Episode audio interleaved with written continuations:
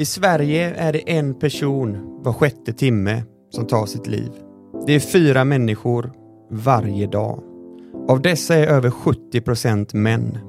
Det här är någonting som vi vill belysa. Det här är mänskliga tragedier som går att förhindra genom att vi vågar prata om detta tabubelagda ämne. Det är därför vi hörs här idag i en podcast som kan rädda liv. Varmt välkommen till Aldrig ensam-podden med mig, Charlie Eriksson. Och med mig, Erik Berg.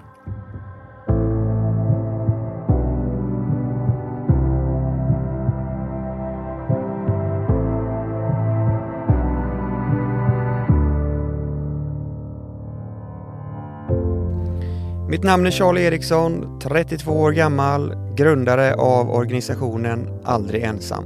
Jag heter Erik Berg. Jag är 34 år gammal och eh, före detta fotbollsspelare.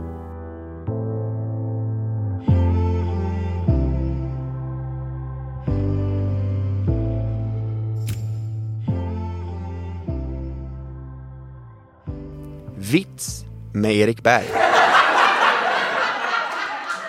Vad kallar man ett äldreboende i Spanien? Ingen aning. Seniorboende. Ja,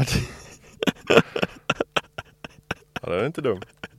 Så här i vintertid när man eh, suktar efter sol. vilken rivstart! Den är bra. Temadag. Frysrättens dag. Ja, vad har man för relation till frysrätten egentligen? Jo, det, jag åt ju en ohygglig mängd Billys panpizza efter skolan i mina tonår. Det är inte supersunt egentligen. Det är ju verkligen min första tanke också, att det är ju Billys panpizza, Gorbis piroger och det är ju barndom framförallt. Det var enkelt, två minuter i mikron, färdigt. Det byggde ju den här kroppen faktiskt, alltså den här elitidrottsmannen. Man Alltså, får ändå säga att den maten tog dig väldigt långt. Ja. Du som gammal elitidrottsman eh, borde ju ha en bra relation till frysrätter. Jag tänker, var det någon mat ni fick från frysen när ni var iväg med landslaget och så? ja, det var väldigt eh, lite fryst alltså. De, de, de hade med kock, alltså vart vi än åkte som lagade färsk mat. Så där var det lite dåligt med det, man saknade det här eh, Dr. Oetker och de här Tänker vilket geni den kocken hade varit om han bara tog med sig frysrätter. Ja, tänk om han gjorde det. Det kanske han gjorde. Vi och bara lurade oss helt och hållet. Stod där och låtsas lagade någon liten rätt. Men finns det någon maträtt du inte skulle vilja frysa in och sen tina och äta? Nästan inte, tror jag. Jag avskyr ju tomat, så, här, frysa in en tomat och sen tina upp den och äta den. Det tror jag inte hade varit någon super, superupplevelse. Det låter inte som någon ny paradrätt. Men det är ju i sig, för i grunden är ju tomat, färsk tomat, alltså fullkomligt vidrigt. Intressant. Mm. Vadan detta? Jag vet inte, jag tror det är någonting med konsistensen där. Det är, det är först hårt och sen mjukt slafsigt i mitten. Liksom. Ja, fattar. Så eh, då går vi vidare från frysrättens dag.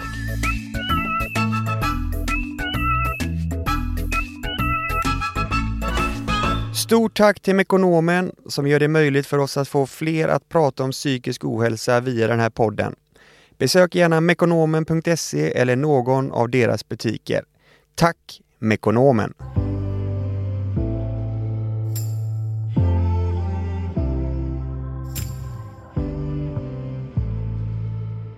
Ja, vi har blivit med podd Charlie. Stämmer bra det. Det känns kul. Känns riktigt roligt. Ja, det var på liksom hög tid för det. Eh, vi har ju växt upp i samma stad, vetat om varandra, men inte haft podd ihop. Vilket tycker jag, jag tycker är märkligt, som man borde ha om man är från samma stad. Precis, vi har ju väldigt mycket att prata om. Ja. Nej men eh, anledningen till att vi eh, har startat en podd är ju eh, till stor del eh, på grund av ditt engagemang i den här frågan. Eh, du har ju startat Aldrig ensam. Eh, kan du berätta lite vad det är? Absolut. Aldrig ensam är ju då en ideell organisation som eh, jobbar med psykisk ohälsa. Och det här är en organisation som jag startade för tio år sedan, år 2013. Och bakgrunden var att jag själv var drabbad av psykisk ohälsa. Under tiden som jag läste på universitetet så drabbades jag av panikångest, depression och självmordstankar och gjorde även flera självmordsförsök under den perioden. Och även om jag var så otroligt sjuk och var ut och in på sjukhus så vågade jag inte berätta för någon vad det var jag gick igenom.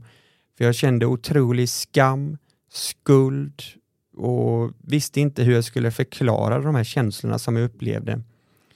Så jag höll det som en hemlighet att det var bara jag som visste att jag gick igenom den här kampen mot den psykiska ohälsan. Och jag försökte hitta information på internet om psykisk ohälsa och försöka hitta andra personer som var drabbade av detta för att försöka få ja, med motivation och känna igen mig i någon annans historia för att försöka hitta någon form av eh, kämpaglöd till att fortsätta kämpa mot den psykiska ohälsan. Men det enda som fanns där på den tiden var 1177 där man kunde se alla olika symptom och liknande på det här jag gick igenom. Men jag hittade ingen personlig historia eller någon annans erfarenheter utan det var bara ett stort svart hål. Och det var egentligen det här stora svarta hålet som jag ville fylla igen med min historia och mina erfarenheter av psykisk ohälsa. För att när nästa person drabbas så ska den personen kunna söka på internet och hitta min historia att relatera till och att finna motivation i att fortsätta kämpa och framförallt att den personen inte ska känna samma ensamhet som jag gjorde i kampen mot den psykiska ohälsan. Så bakgrunden till att jag startade Aldrig ensam var att jag själv var drabbad av psykisk ohälsa. Jag upplevde den här ensamheten, skamkänslorna, okunskapen och det är de bitarna som jag sedan har velat fylla igen och ändra på att alla människor borde ha en grundkunskap om psykisk ohälsa för att vi ska kunna jobba bort de fördomarna som finns och sudda ut skammen kring ämnet.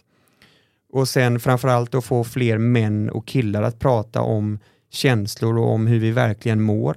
För det är ett stort mörkertal hur många män som mår dåligt idag och framförallt så är vi överrepresenterade när det kommer till självmord. Över 70 procent av de årliga självmorden som är ungefär 1500 per år begås av just killar och män.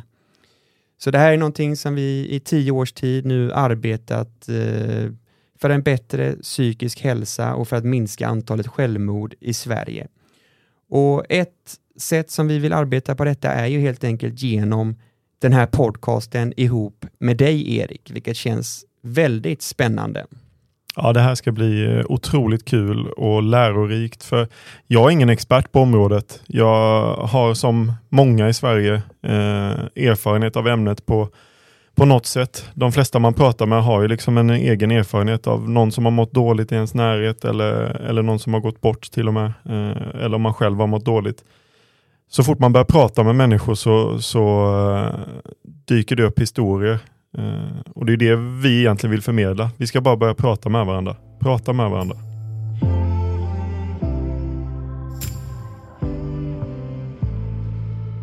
Erik, den här podcasten är ju helt ny så jag tänker att det är viktigt att vi nu presenterar oss för lyssnarna så att de får en bild av vilka vi är helt enkelt. Så jag tänker att du ska få svara på några av livets stora frågor. Oj, det är stort.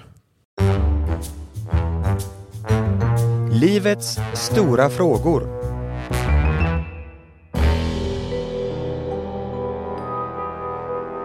Om djur kunde prata, vilket djur tror du skulle vara roligast? Jag är ju stort fan av sengångaren. Eh, jag tror ju att den, eh, jag vet inte om den skulle vara så himla rolig i och för sig. Den känns väldigt lugn och kanske inte så hetsig men kanske lite så här smarta inflik. Eh, jag tror den, den tänker nog efter kring sina skämt. Den säger inte allt möjligt bara utan den, eh, den funderar och levererar oerhört bra skämt tror jag. Om du bara kunde äta en maträtt resten av ditt liv, vad skulle det vara? Ja, det är tveklöst hamburgare. Det går att kombinera den på så oerhört många sätt. Det är oändliga möjligheter. Hamburgare. Hur skulle du summera ditt liv med ett enda ord? Riktningslöst. Vad ville du bli när du var liten? Jag eh, ville ju faktiskt bli fotbollsspelare. Eh, så det ni ville bli när ni var små är det ni blir. Du har levt din dröm helt enkelt. Ja, men jag har haft väldigt tur. Och lite skicklighet kanske. Vilken är din favoritdoft? Jag är väldigt svag för vanilj alltså. Jag tycker om vanilj. Det kan bli lite mycket i sådana här ljus men, men mat som luktar vanilj det är gott. Om du bara fick lyssna på en låt resten av ditt liv, vilken skulle det vara? Ja, det får bli Final Countdown med Europe.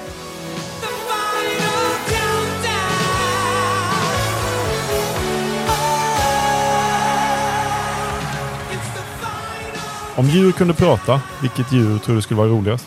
Eh, pandan. Jag tycker de verkar ha en skön personlighet och eh, jag känner bara att de är roliga.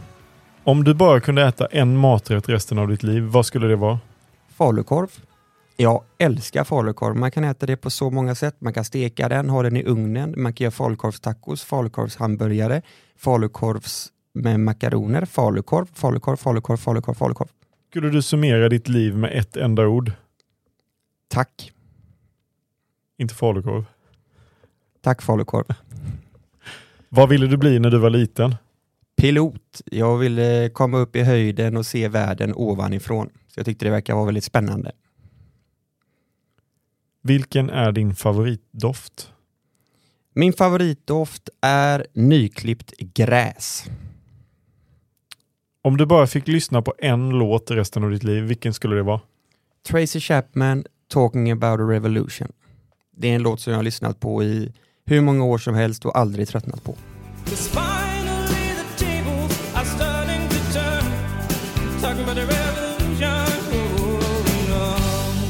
Genom hela din karriär och även efter karriären så har du alltid haft en stämpel på dig att du inte har varit intresserad av fotboll. Men jag tror att hela Sverige har missförstått dig. För jag tror att du älskade att spela fotboll, men du ägnade inte din fritid åt att titta på fotboll eller att följa fotboll. Men det är väl egentligen inte konstigare än att en läkare inte går hem och kollar på Dr. House. Kan det vara så att du är Sveriges mest missförstådda fotbollsproffs? ja men det, det, det, tror jag faktiskt för eh, jag kände väl det många gånger när, när jag pratade om det här med olika reportrar och grejer, att de liksom tolkade mig fel. Jag försökte förklara för dem att jag, jag älskar att spela fotboll. Jag tycker det är, är helt underbart och jag är så tacksam för det, allt jag fått uppleva med fotbollen. Men att jag inte, precis som du säger, la min fritid på, på det, utan jag kände att det var viktigt för mig att, att göra annat på min fritid. Men det, det blev ju liksom som en stämpel att ja, Erik han hatar fotboll.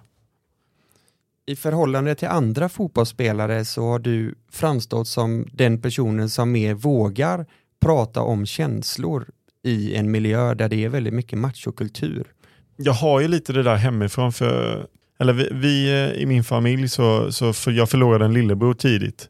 Eh, väldigt tidigt. Han blev bara fyra månader eh, och jag var bara två år då. Men, men vi har alltid pratat om det hemma och liksom, jag, jag när jag var liten var ganska ledsen över det där ofta. Eh, och mina föräldrar var ju väldigt bra på att låta mig prata om det där och de var duktiga på att prata om det. och, och sådär. Så det kommer väl någonstans därifrån att jag lärde mig att prata om mina känslor. Men tyvärr var jag inte tillräckligt bra på det längre fram i livet. Eh, man kanske formades om eller, eller sådär. Men, men jag tror inte att jag har varit, eller jag vet ju att jag inte varit tillräckligt bra på att skapa den miljön kring mig egentligen. Alltså jag är väl kanske bättre än många men inte tillräckligt bra. I och med att min, en av mina närmsta vänner inte kände att han kunde prata med mig om hur, hur han mådde innan han tog sitt liv. Så det, det känner man ju är någonting som här, man känner sig väldigt, eller jag känner mig väldigt dålig på att prata om känslor när jag tänker på det sättet. Men i relation till många andra i fotbollsvärlden så är jag nog ganska bra. Det, det tror jag.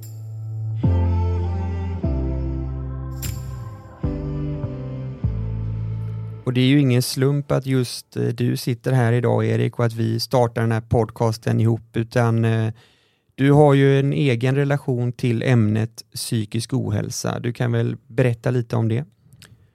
Ja, det är så att eh, 2016 så tog en av mina närmsta vänner sitt liv. Eh, och det var en, eh, kom som en chock för mig.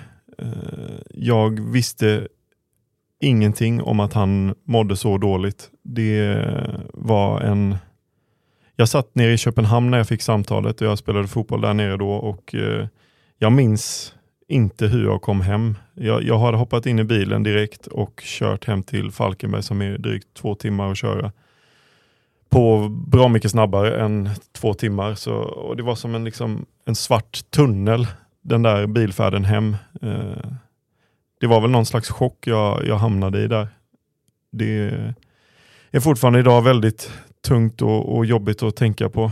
Eh, för det kom ju som sagt som en liten chock. Han, eh, jag visste att han mådde lite dåligt i perioder men, men eh, det fanns liksom inte i min begreppsvärld att han skulle ta sitt liv.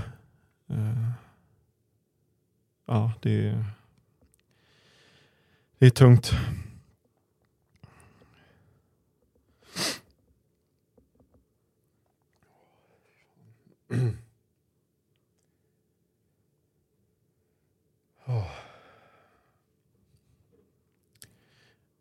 Jag har sen liksom i efterhand fått höra via hans mamma att han hade väldigt svårt att prata om det här. Han, han kände liksom en skam över det och kunde inte prata med sina nära vänner om hur dåligt han egentligen mådde. Och det är ju en sorg och en, en, en grej man får bära med sig resten av livet. att Jag var för dålig på att se tecken, prata med mina vänner om hur de mår på den tiden. Och Det är någonting jag, jag kommer få leva med hela livet. Den där skulden man känner för, kunde jag gjort mer?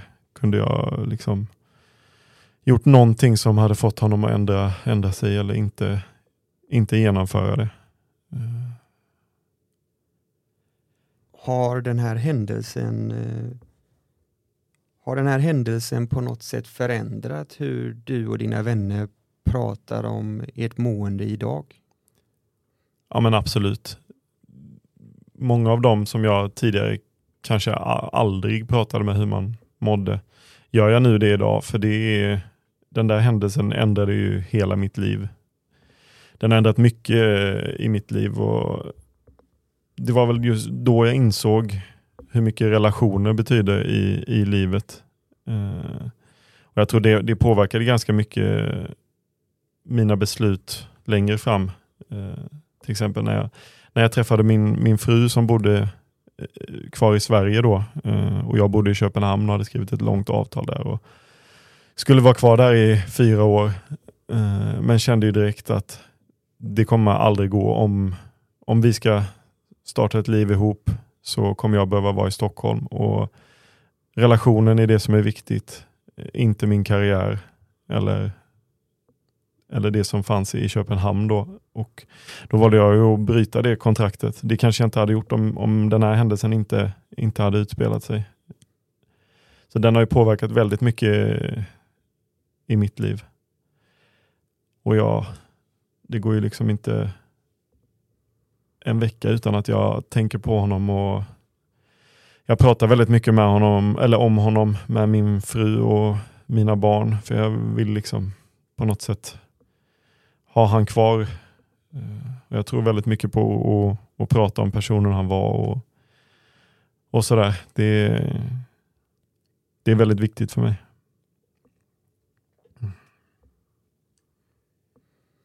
Det är väldigt fint att låta en person leva vidare genom minnena man har tillsammans.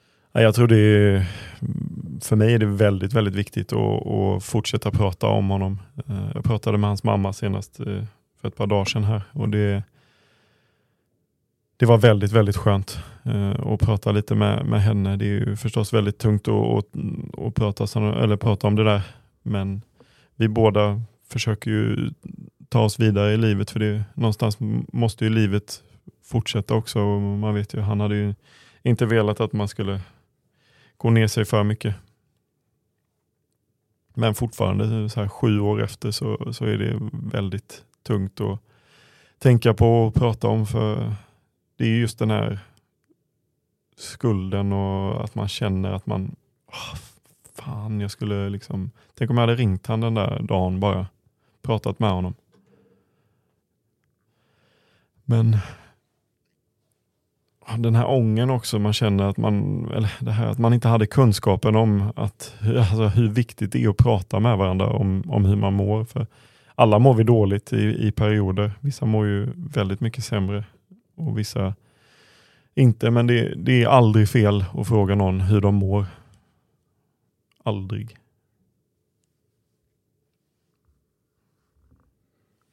Hur skulle du säga att dina värderingar och liknande var innan den här händelsen hände? Vad fokuserar du på i livet då? Ja, men innan detta så var jag ju eh, totalt uppslukad av att spela fotboll och försöka prestera i en elitidrott som, som är ganska påfrestande och krävande och, och sådär.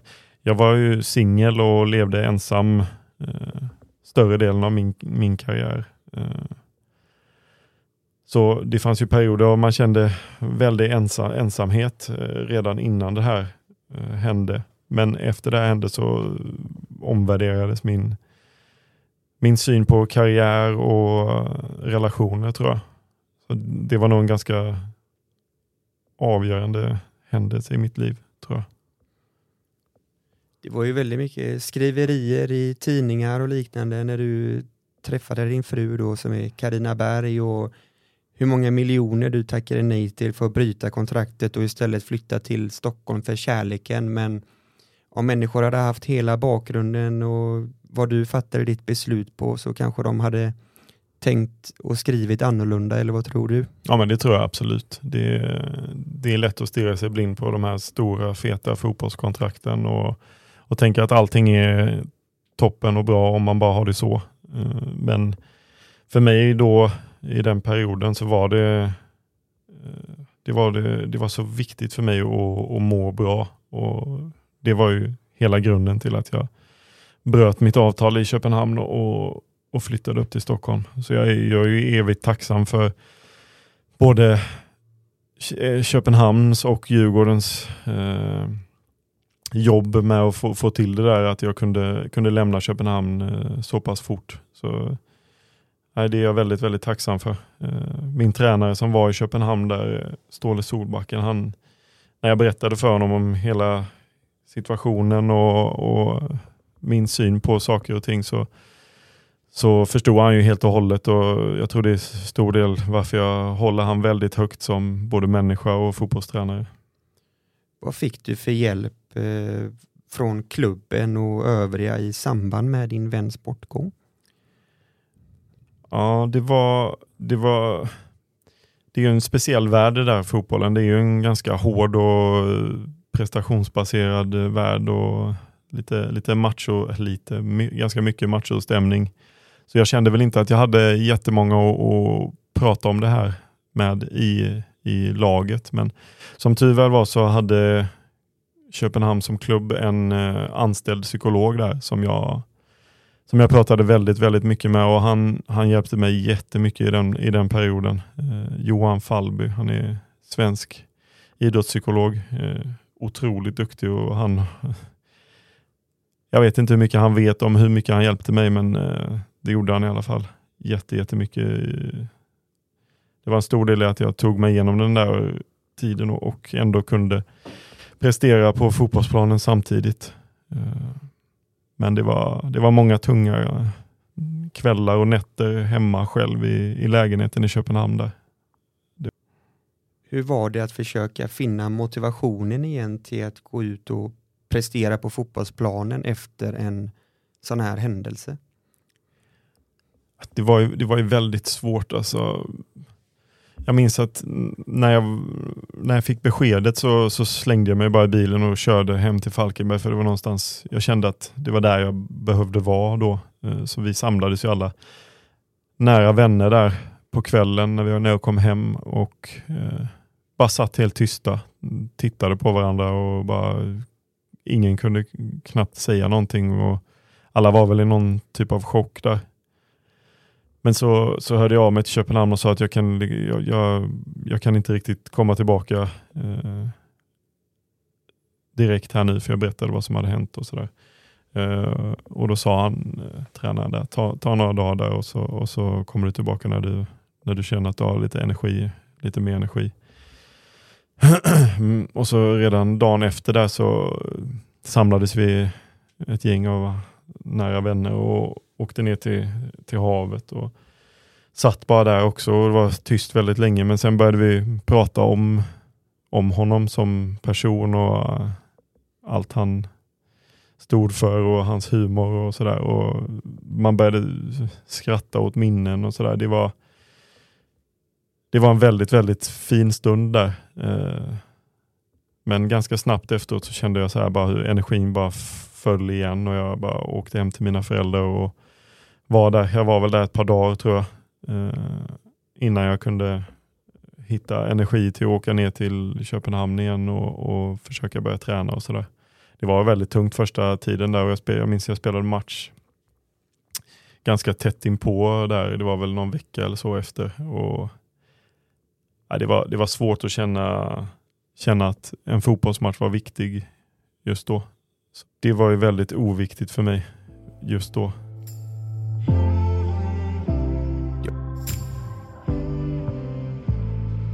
Det har ju varit mycket diskussioner genom åren hur kulturen är i omklädningsrum. Och jag tänker, när du kom tillbaka där och dina medspelare fått reda på vad du varit med om och vad som hade hänt.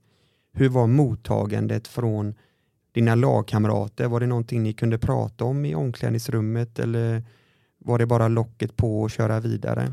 Det var, det var ju några som kom fram och liksom klappade en på axeln och, frågade hur man mådde och hur det, hur det var med en och sådär.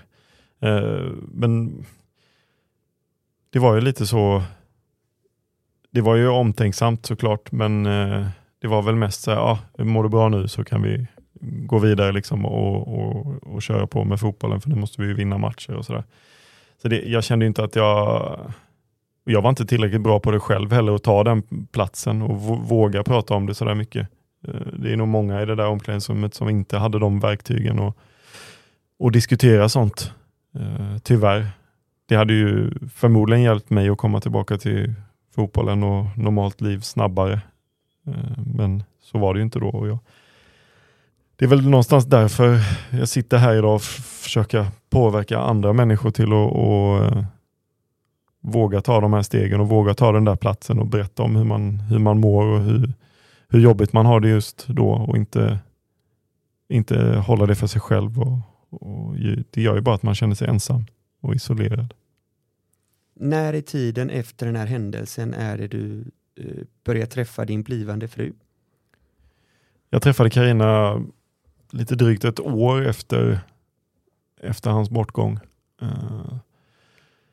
Och Det var ju fortfarande att jag hade det väldigt jobbigt med det där men min, min fru är väldigt bra på att, att prata om sånt där och det har, det har ju hjälpt mig väldigt, väldigt mycket att prata med henne om hela situationen, om, om honom och, och sådär. Så att, eh, det var ett år efter jag träffade henne och jag vet, någonstans var det väl där jag kände mig redo att, att träffa någon och när, när jag väl träffade så rätt som som så var det liksom inget snack om att jag behövde, behövde bo med henne. Eh, för vi, vi kände båda väldigt snabbt att vi ville starta en familj och, och, och hela den biten. Så det var, det var bara att, att ringa till Köpenhamn och säga nej, nu får ni klara er utan mig. Kan du försöka beskriva känslan av att få in en person i ditt liv som påverkar dig så mycket åt det positiva hållet? Jag kommer aldrig kunna finna ord för hur, hur glad jag är över att jag träffar just Karina. Hon är en otrolig människa. Hon, hon gör mig till en bättre person och det är väl det någonstans relationer ska vara. vara jag har väl inte känt det i livet innan riktigt att, eh, att den jag har träffat har, har gjort mig så pass mycket bättre än vad jag, vad jag trodde att jag kunde bli. Och det, det är väldigt, väldigt häftigt. Hon, eh, hon lär mig saker varje dag och det kommer jag vara evigt tacksam, tacksam för. Att vi har fått två fina barn och jag har fått möjlighet att bli bonuspappa till hennes son. Det är, det är också någon, Eh, overklig känsla att tänka på. Liksom att man satt där i Köpenhamn otroligt nere och, och sen klipper till den här fina situationen jag, jag sitter i idag. Det är, det är helt otroligt. Men jag, jag känner ju när man sitter och pratar om det här så jag tycker det är så tråkigt att ingen av dem fick, fick träffa min vän. För jag vet att min fru och han hade haft väldigt kul ihop. Och det, det kommer vara en sorg för mig resten av livet att, att, de, att de aldrig fick träffas. Vad tror du han skulle säga när du berättar för honom att eh, du har blivit ihop med Karina Berg? ja, det, vet, det vet jag inte. Det, han hade nog tyckt det var eh, märkligt men rimligt på, på, samma, på samma gång tror jag. Ja, det, nej, jag, jag vet att han, han och hon hade haft väldigt kul ihop. De har väldigt lik humor. Eh. Vad skulle du säga är din största lärdom efter den här händelsen? Oh, det är så svårt att sätta ord på det här. De här liksom. Men det är ju så egentligen. Och klyschor är ju klyschor av en anledning. Men det här med att plötsligt kan det hända saker. Eh, rätt vad det är så finns någon inte mer. Och det, det är ju det här ständiga klyschan om att ta, ta vara på den tiden vi, vi har här. Men det blir, det blir så oerhört påtagligt när man är med om, med om en sån här situation eller en sån här händelse. Det, det gör att man, man uppskattar man uppskattar dagar och, och så med, med människor mycket mer. Ja, det, det är väldigt stor skillnad mot hur det var hur det var innan och hur jag såg på livet innan det hände. Det, ja, det, det har verkligen format mig. Vad skulle du vilja säga till den personen som befinner sig i den situationen idag? Att den precis har fått reda på att en nära anhörig har gått bort. Oh. Jag vet, det, jag vet inte om, jag liksom, man vet ju ingenting om vad som är rätt att göra eller så i sådana här situationer, vad som är rätt för just den personen. Men för mig var det viktigt att, och ta tid, låta det ta tid, inte stressa fram någonting. Eh, utan ta tid och, och reflektera över det och prata med närstående det var, det var det absolut viktigaste för mig, att jag kunde prata om, om det som hade hänt med, med de som var nära mig. Inte, hade, jag, hade jag stängt in det här och liksom börjat jobba och, och åka och spela matcher och inte prata med någon, då hade, då hade det till slut rasat för mig tror jag. Så det, man kommer tillbaka till det här hela tiden, men det är ju verkligen prata med varandra.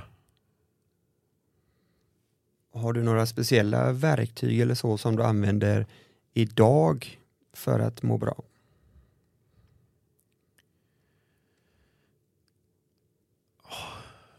Kan man kalla sin fru ett verktyg? Det vet jag inte. Men hon, hon är ju otroligt duktig på kommunikation och eh, jag tror vi, vi är med varandra så sjukt mycket vilket gör att vår relation är, jag vet inte, det är, det är, den, det är den absolut bästa relationen jag har haft med, med någon människa och det är, det är ganska häftigt att man har hittat den. Men jag vet inte, för mig är det bara viktigt att, att, att kommunicera i livet. Prata, prata, prata. Det, jag tror det är det enda verktyget jag, jag kan tipsa om. Jag jag älskar att träna också. Det, tror jag, det får mig att må väldigt, väldigt bra. Jag behöver vara ute i naturen och röra på mig. Det gör att jag mår väldigt mycket bättre. Jag märker det i perioder när jag har tränat dåligt och sådär, hur mitt, hur mitt psyke funkar på ett annat sätt och mer lättretad och liksom går till sämre tankar snabbare. Så träning och kommunikation, det tror jag nog är mina största verktyg.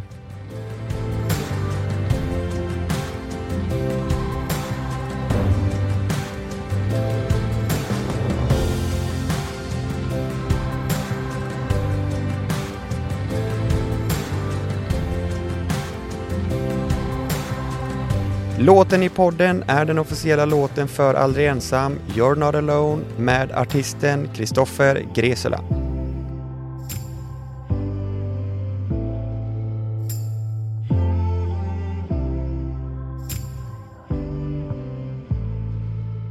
Om ni vill vara med och göra skillnad, kom ihåg att prenumerera på podden, dela den till era nära och kära för att få fler att prata om psykisk ohälsa. Det kommer ett nytt avsnitt varje måndag. Tack för idag! Och vi kommer i varje avsnitt avsluta med ett ord från den visaste personen på jorden. Karina Berg.